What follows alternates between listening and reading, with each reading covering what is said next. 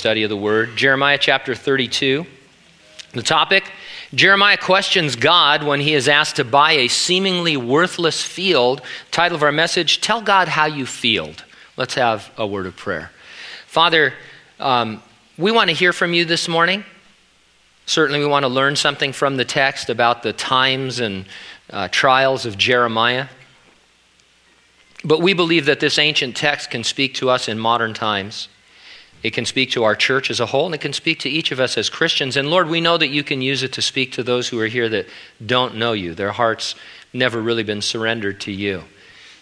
They've not trusted you for salvation. And so, Lord, we ask that you would do all of that by the power of your word and in the energy of your Holy Spirit who is here in this place and in our hearts. We thank you and praise you in Jesus' name, and all who agreed said, amen.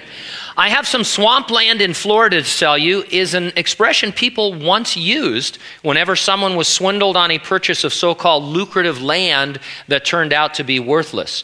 No one has really used that particular expression much since the sixties and seventies when Walt Disney did purchase worthless swampland in Florida, and he transformed it into Walt Disney World. It kind of changed the game a little bit. In our text, Jeremiah is going to be told by God to purchase a plot of land in his hometown of Anathoth. It was currently worthless in that the invading armies of King Nebuchadnezzar were already occupying it. Its value would decline even more if that's possible, if it's possible for something worthless to be worth even less, because the Babylonians were going to destroy Jerusalem and deport the population of Judah. It seemed by all natural indicators to be downright foolish to be dabbling with land in Anathoth. But that's exactly what Jeremiah did. He bought the field. When Jeremiah questioned him, God declared how he was going to transform the land in the future into something wonderful. God often asks his followers to do a lot of seemingly foolish things that he transforms into something wonderful in the future. Noah comes to mind, asked to build an ark even though the rain was a thing, we're told in Hebrews, not yet seen. Noah built a boat when there was it had never rained before. Abraham was asked to set out for the promised land. Again in Hebrews it says, not knowing where he was going. I know sometimes when you get lost, it seems like you don't know where you're going, but you have some idea. But Abraham set out with no idea at all where he was going. They were fools for Christ.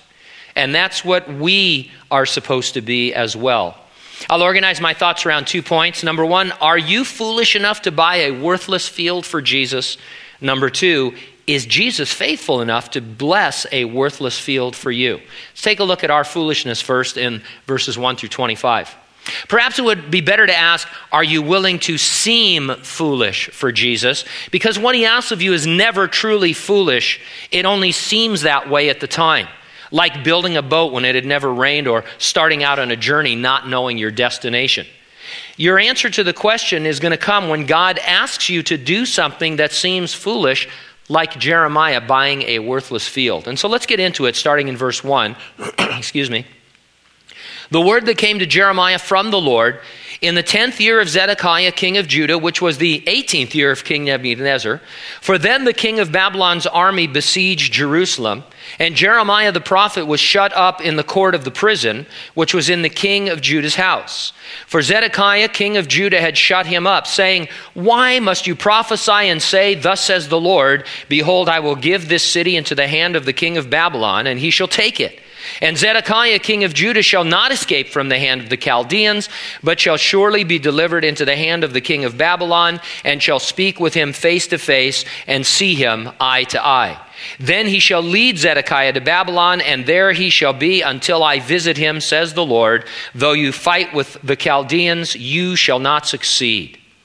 And so we learn here that Jeremiah was under a sort of house arrest for preaching the word of God. Jerusalem was already under siege.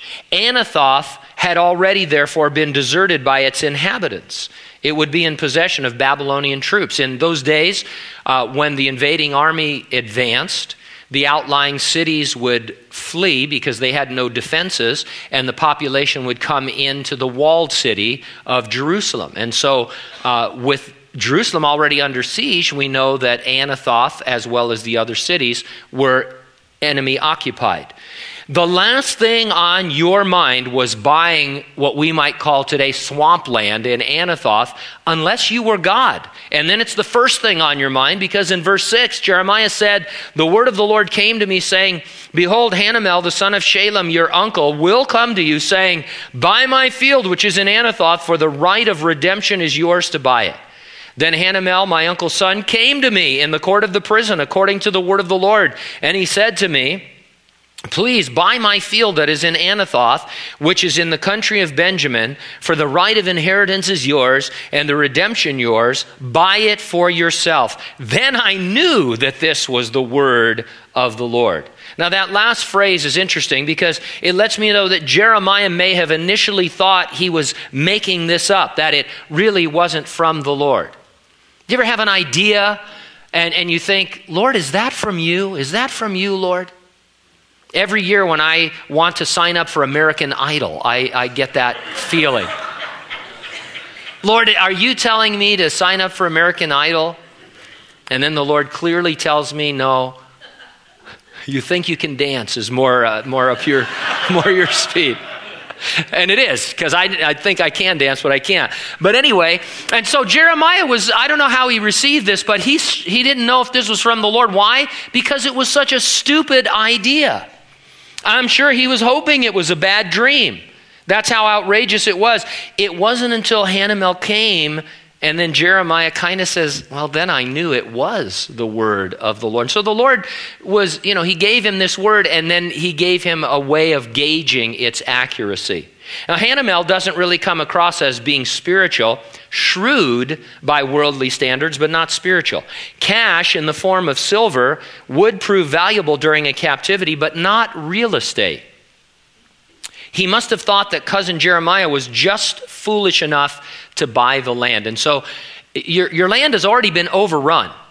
It's already occupied by the enemy. And you're thinking, who can I sell this to? Who's stupid enough to buy this plot of land? Oh, I know, Jeremiah. He's in prison right now. I'll go and offer him because he has the right of redemption. Land in Israel stayed within families. Not anybody could just buy any piece of land. Uh, and so he offers it to Jeremiah. And so here we see the worldly shrewd man, and we see the heavenly spiritual man. It's clear which man we want to be. Not ought to be. I, I give Christians a lot of credit. We want to be Jeremiah. We want to be Noah. We want to be Abraham. It's in our nature as Christians. When we're born again, when we belong to the Lord, there's that part of us, that spiritual part of us. Lord, I want to be those men in my own context. The spiritual man that others look upon and are led to you. And then you remember, oh yeah, these guys, sometimes they look like absolute fools. While Hanamel went home with silver, Jeremiah had nothing. And you realize that you have to look a little foolish. And so it's clear which man we want to be, but which one are we most of the time? That's a good question. Let me give you a for instance. Now we're talking about God asking us to do something foolish from the world's standpoint and being willing to uh, be fools for Christ's sake. But uh, let's just look at a regular investing in the work of spreading the gospel of Jesus Christ. Just the opportunity that God gives us all the time, week by week, to give to the work of the Lord. I'm not talking about throwing money at something that might seem foolish. I'm talking about investing in the kingdom of God by regular sacrificial giving that God has promised to bless, both now and in eternity. The majority of believers, not believers here, I'm talking just about polling data, the majority of believers give very little of their money to the work of the Lord. The national average is less than three percent of uh, income. And so believers who give at all give about two point six percent of their income uh, to the work of the Lord. People are always asking, is the tithe biblical? Should I give ten percent? And the truth is, very rare anymore for people to give ten percent. They give about two point six percent. And that's among people who actually give. A lot of Christians, I might even say the majority of Christians going to church today, Sunday, somewhere in America, they just don't give anything to the work of the Lord. They're happy that other people give their two point six percent and that they have churches to go to. Now, let me say this. That's all to say this. If a person, if I'm not already giving to the work of the Lord on a regular sacrificial basis, when God has told me he will bless me for it now and reward me for it in the future, I'm probably not going to hear the Lord when he comes along and he says, I want you to invest in something that seems foolish right now. Because I'm I'm not willing to invest in something that seems normal right now. Why in the world would I all of a sudden write a check for something that seems absolutely foolish? And so people, if they say, well, that's never happened to me. I've never been asked to buy a field and to look foolish. And, and when we talk about buying a field today, a lot, you know, we're using financial examples, but it could be uh, anything in your life that God asks you to do that would be foolish, to turn down a promotion. Uh, to stay someplace when there's a better opportunity someplace else, but God has given you his direction. There's a lot of things God might ask you to do that are foolish. And, and what I'm here to say, if, if, if you're in your heart, you're thinking, I can't ever remember a time that God has asked me to do anything foolish, well then you need to consider whether you're doing the things that God wants you to do on a normal basis. Because he wants to stretch you out. If there's anything that you learn about the Lord from reading his word, he wants to stretch you, he wants to grow you, he wants to prove himself faithful to you, not just powerful. You know, it's easy for God to prove himself powerful. He can do that anytime he wants. He can answer any of your prayers at any time. It's more difficult from our point of view for God to prove himself faithful, because we have to patiently wait and see what he's doing, and then he's faithful at the end of something, and we learn something that we wouldn't have learned if we had just gotten what we wanted right at the beginning. Back to our text, verse nine. So I bought the field from Hanamel, the son of my uncle, who was in Anathoth. I weighed out money to him, seventeen shekels of silver. I signed the deed, I sealed it, I took witnesses and weighed the money on scales. I took the purchase deed, both that which was sealed according to the law and custom and that which was open. I gave the purchase deed to Baruch, the son of Neriah, the son of Maaseiah, in the presence of Hanamel, my uncle's son, and in the presence of the witnesses who signed the purchase deed, before all the Jews who sat in the court of the prison. Then I charged Baruch before them, saying, Thus says the Lord of hosts, the God of Israel, take these deeds, both this purchase deed which is sealed and this deed which is open, and put them in an earthen vessel, that they may last many days. Now, there's a lot of interesting legal and historical information in these verses about the buying and selling of land under Jewish law. For our purposes, I want to note that Jeremiah made a big deal out of this transaction. It wasn't something he tried to keep quiet. He went through all the normal channels and involved lots of other folks who must have thought him a fool who was being taken advantage of. I wonder how many people took him aside and said, Jeremiah, do you, do you really want to buy? Do you understand that Anathoth is worthless right now? One thing about being a fool for Jesus, God wants to let people know. He wants to put people on display. You know, a lot of times we're, you know, as parents or grandparents, we're we're proud of our children or grandchildren sometimes, and we're like, uh, that's, you know. And God says, hey, this is this is my child, this is my son Gene acting like a fool. Isn't this wonderful? Look how foolish that is. I, I got him to do this foolish thing. Everybody thinks he's an idiot. Man, him and I are going to get them in the end. It's going to be great. And I'm like, what? I mean, I can't. How about you do something really, you know, powerful, wonderful? Can we get to that right now? Can we cut to the chase? God says, no, I kind of like you as a fool. But you understand. I mean, it's. I'm saying this in the nicest possible way. You don't think people thought Noah was foolish? Hey, Noah, what are you doing? I see you got a lot of lumber. You're going to open up a Home Depot, or what? What's up? Gopher wood and pitch. What What are you doing? I'm uh, building a boat. Really? We're not near any water. Yeah, it's not that kind of boat. What kind of boat is it? It's kind of like the Chaffee Zoo. Really? Well, what are you talking about? It's going to start raining. What's that? And the fountains of the deep are going to break up. What are you talking about? It's a good thing they didn't have mental health in those days. He'd be fifty-one fifty. We'd be, you know, it'd be, that'd be the chapter. Genesis fifty-one fifty. The story of Noah.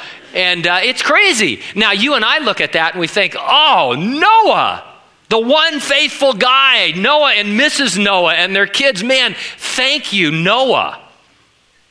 And then you think, I wonder, would I have been Noah? Would I have been willing to look that foolish for many decades, at least eighty years? I, I think we normally say one hundred twenty years to build the ark, but I think it was, a, if you read the everything, it's a little bit less than that from the time God first told him to the time he built it, but it's at least eighty years.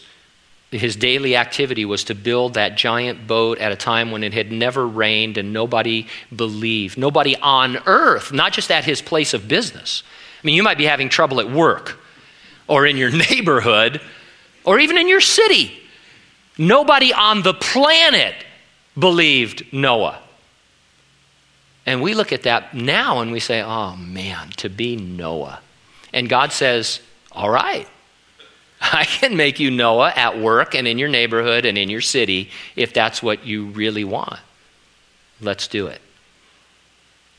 Verse fifteen. Thus says the Lord of hosts, the God of Israel, houses and fields and vineyards shall be possessed again in this land. It seemed foolish, but it did at least have a spiritual spin to it. It was symbolic. Because God was promising the eventual return to the land, what seemed worthless was actually going to be a steal. If he believed his own prophecies that God would one day restore the Jews to the land, then Jeremiah should be willing to buy the field for his descendants.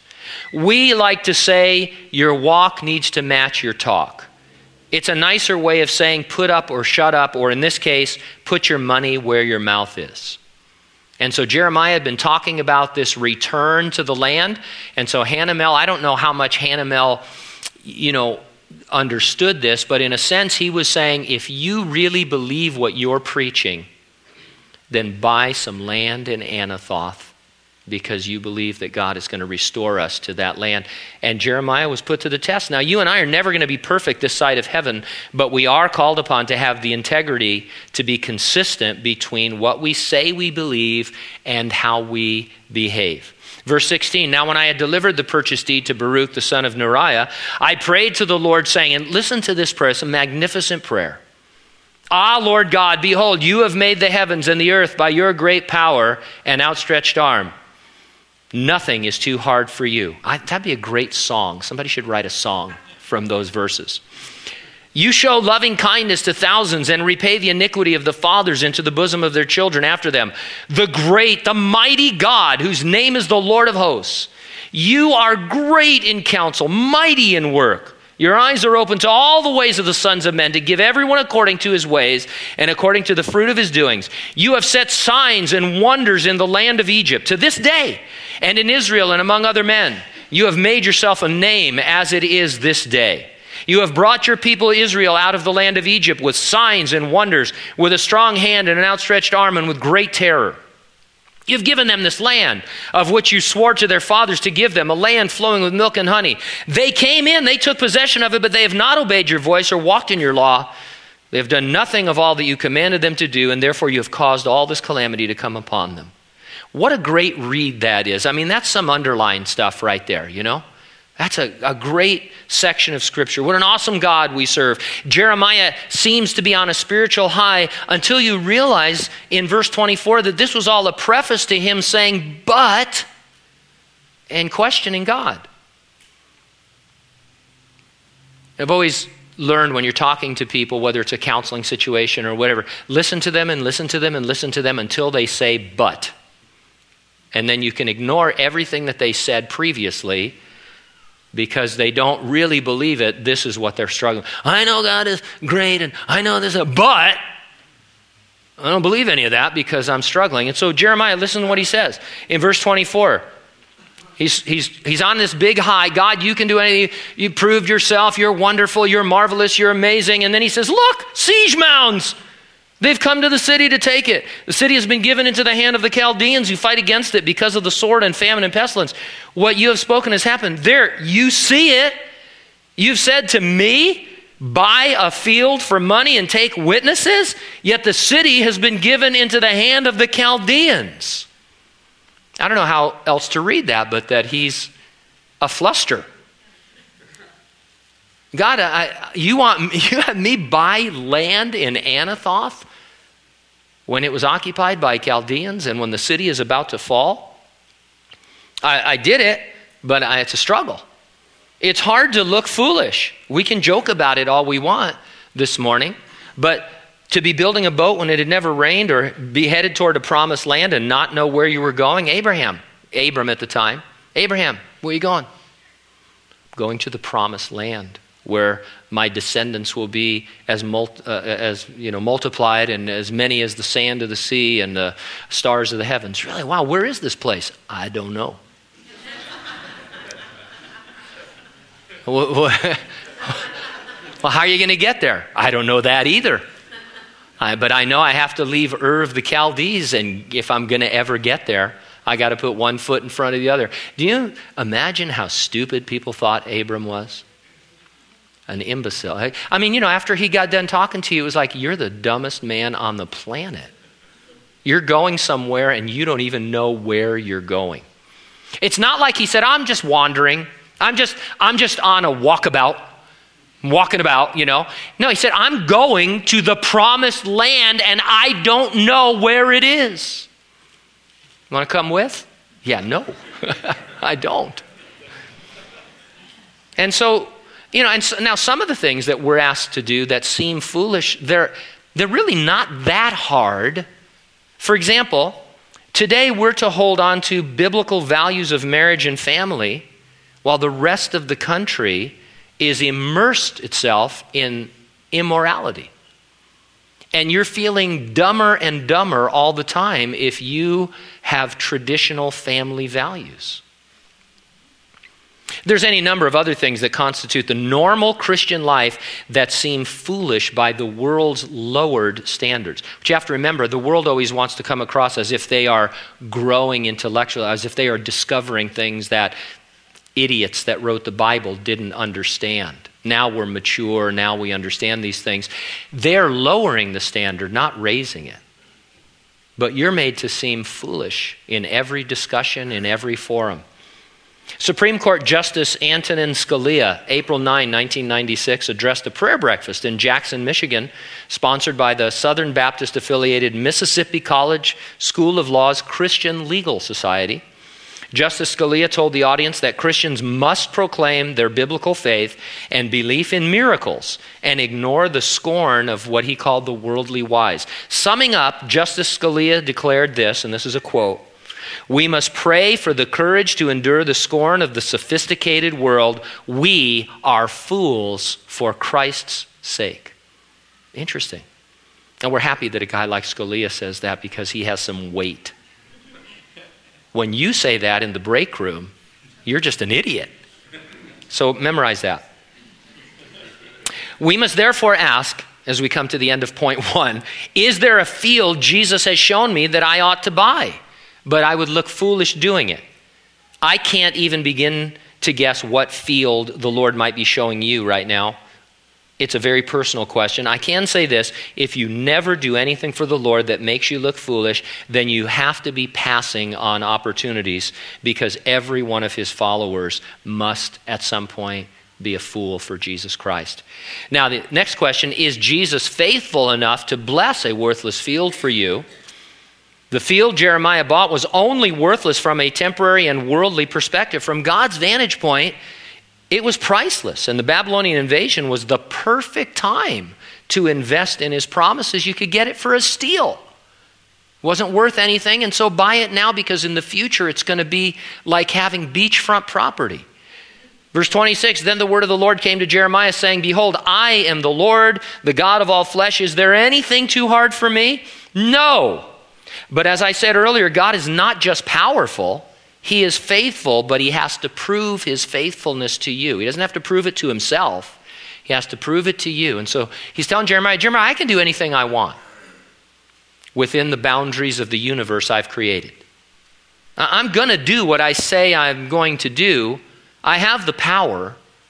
But you need to learn that I am faithful and will bring it to pass. Verse twenty-eight. Therefore, thus says the Lord, behold, I will give this city into the hand of the Chaldeans, into the hand of Nebuchadnezzar, king of Babylon, and he will take it. And the Chaldeans who fight against the city shall come and set fire to the city and burn it, with the house, uh, the houses on whose roofs they have offered incense to Baal and poured out drink offerings to other gods to provoke me to anger. Because the children of Israel and the children of Judah have done only evil before me from their youth. For the children of Israel have provoked me only to anger with the work of their hands, says the Lord. For this city has been to me a provocation of my anger and my fury from the day that they built it, even to this day. I will remove it from before my face. Because of all the evil of the children of Israel and the children of Judah, which they have done to provoke me to anger, they, their kings, their princes, their priests, their prophets, the men of Judah, the inhabitants of Jerusalem, and they have turned to me their back and not their face, though I taught them, rising up early and teaching them, yet they have not listened to receive instruction. But they have set their abominations in the house which is called by my name to defile it. They built the high places of Baal, which are in the valley of the son of Hinnom, to cause their sons, their daughters, to pass through the fire to Molech, which I did not command them, nor did it come into my mind that they should do this abomination to cause Judah to sin. And so God again reiterated exactly what was happening in Judah and why it was happening. It was a discipline on his children. And we hear that and you think, man, it's a really tough way to discipline your child. You have to remember that God has to discipline them as a nation. God was dealing with Israel nationally. How do you discipline a nation? They are conquered by another nation. And so that's the way it worked. Now, they certainly deserved the captivity that was coming. Which is worse, God allowing Jerusalem to be burned or the Jews offering their children as sacrifices in the fires of the god Molech, who they worshipped as an idol? I think that's an easy answer there. Verse thirty-six, now therefore thus says the Lord, the God of Israel, concerning this city of which you say it shall be delivered into the hand of the king of Babylon by the sword, by the famine, and by the pestilence. Behold, I will gather them out of all countries where I have driven them in my anger, in my fury, and in great wrath. I will bring them back to this place, and I will cause them to dwell safely. They shall be my people, and I will be their God. Then I will give them one heart and one way, that they may fear me forever, for the good of them and their children after them.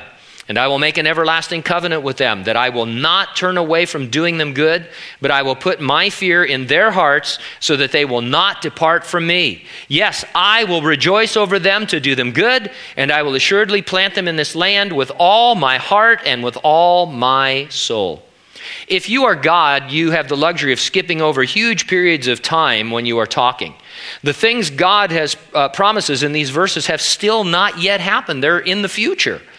Enough has occurred to know that he is God, that he will perform what he has promised. Israel is a nation again in her promised land, never again to be displaced. We have no doubt that he will draw Jews from all over the planet during the Great Tribulation, and that they will know him, and he will perform his new covenant for them in the end. As a nation, right now, they have not embraced Jesus as their Savior, so they're still awaiting the fulfillment of the new covenant. The new covenant was a major focus of our study last week, so I won't go over it again. Only I will say that today, as we await the fulfillment of God's promises to Israel, Jews and Gentiles who trust the Lord for salvation already partake of the new covenant. We have our sins forgiven once for all. We have immediate access to the throne of God, and we have the permanent indwelling of God, the Holy Spirit. Verse forty-two, for thus says the Lord, just as I have brought this great calamity on this people, so I will bring on them all the good that I have promised them.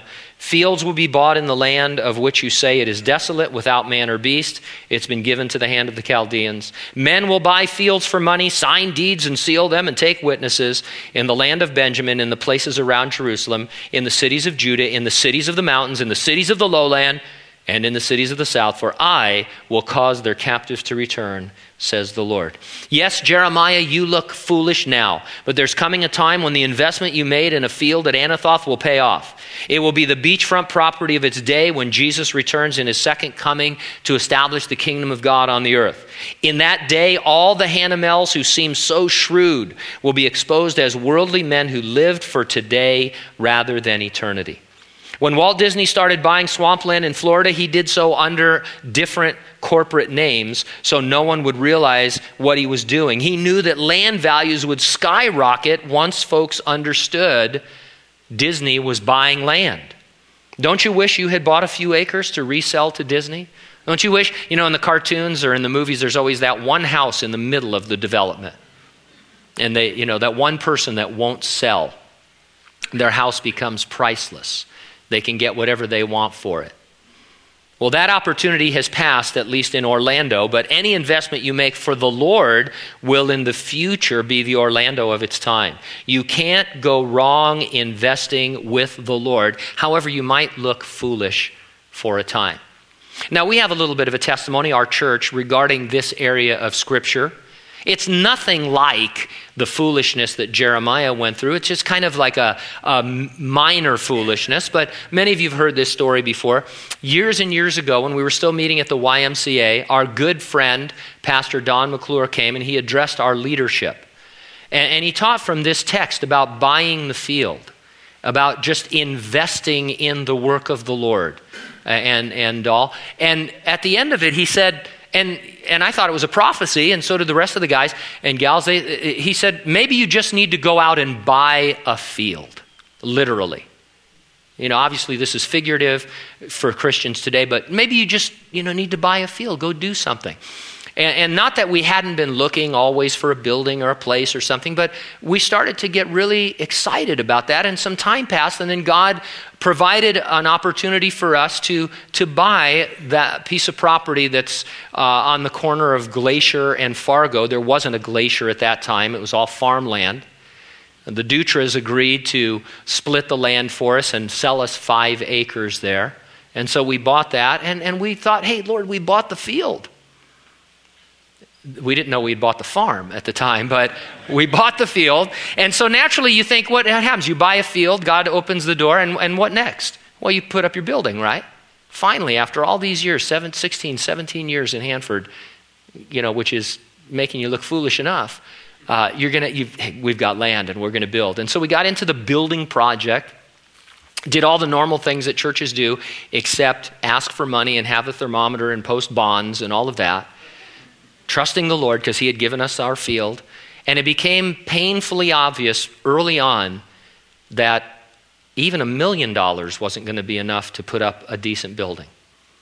At one point, I think we, you know, by the time we had infrastructure and roads and all that, we were looking at uh, metal sheds at Orchard, you know, thinking maybe we could meet there one, you know, one person at a time. I mean, it's not quite that bad, but it, you know, we just, and we just looked at each other and said, yeah, we're not, and, and you know, we had brochures, uh, here's the building we want to build and here's what we're going to do and all that. And I still remember the Sunday that I had to get up and say, hey guys, hey, great news. We are not building anything on our land, not in the foreseeable future. Man, did I feel like a fool, because you think, well, why do we have land? Why did you buy a piece of land? And some of you who were here during that time, you meant well, but you, you made the same face I made, like. And some of you had the courage to at least say, well, so why did we buy the land? I don't know. Uh, God told us to. God told you to buy land that we can't build on? What else has he told you? And so it was hard. Now, it's nothing like, I don't want to seem like we're like, you know, our church is like Jeremiah. I mean, because at least it was land, it was valuable. It, you know, it, we owned it. We could do something with it. So it wasn't the end of the world. It was It was a little minor foolishness. It was this much foolishness. In a world of, you know, God asking you to build an ark, I mean, it's it's pretty pretty tame. That's why it, it, it's not going to make it into the Bible. You know, it's not that kind of foolish. But then once we got done pitying ourselves and wondering what God was doing, once I quit crying, God said, now why don't you look around and just look around, see what's happening. A lot of churches were for sale all of a sudden. Koinonia's building was for sale. This building was for sale. The old Mormon building on eleventh avenue, which is some kind of secret conclave for somebody now. I don't know what they do there, but you know, that was for sale. We looked at them all, and this obviously was the best facility. And we bought this for like half of what we were going to have to pay for a building that was the size of a shed. And it's fantastic. It's just been wonderful. You know, the land became the collateral to do this. And all of a sudden, we were geniuses. We were real estate geniuses. We had, you know, leveraged land that, that we had purchased on a sales kind of into a, this building and, you know, all that kind of stuff. And now we've since sold off the land, you know, and it's just, we're the smartest guys on the planet. Except that it's all the Lord. I mean, it's totally the Lord's doing, and we have nothing uh, to say about it. And so very small, very small testimony of faithfulness, foolishness. But you know what? You got to do what the Lord asks you to do. If God says buy a field, you got to buy it. You can talk to the Lord ahead of time. Jeremiah waited until afterwards. You can say, Lord, this seems foolish. And I'm not recommending that we just do foolish things for the sake of being foolish. We're good at that already. We don't need to go out, you know, and add to that. But sooner or later in your Christian walk, and probably multiple times in your walk if we live that long, you're going to have to be a fool for Christ. You're going to have to invest in something that doesn't seem to be there yet. You're going to have to turn something down that seems to be the perfect thing, or take something that seems to be less than perfect. I don't know what it's going to be. That's between you and the Lord. But if you want to be a Noah, if you want to be an Abraham, if you want to be a Jeremiah, and I know you do, I do, not in, in, in our spiritual heart, we want to. We know that we are men of like passions with these guys. There was nothing different about these guys. If anything, they were dumber than us. And I mean that in the nicest possible way. But God looks at all of us and says, I can, I can do something in your life, but you're going to have to take some heat for it. Your people are going to snicker behind your back. They're going to think you're foolish. I could, you know, I mean, we we could have woke up one morning after buying the land and there could have been a building on the land. God does miracles, right? It could be a building there. The, the New Jerusalem could have been on our land for all I know. But God says, no, there's nothing is going on your land. Nothing but nothing. But I'm going to use it, and you're going to have a testimony of it. And, and that's what we're looking for, is a testimony to what? Bring glory to God, not to ourselves. There's plenty of Hanamels out there. Guys that are shrewd in business, that are making a killing for themselves, that are holding back from God to give to themselves. You don't need to be a genius to be a Hanamel. But you need the faith to be a Jeremiah. You've got that faith, put it into action.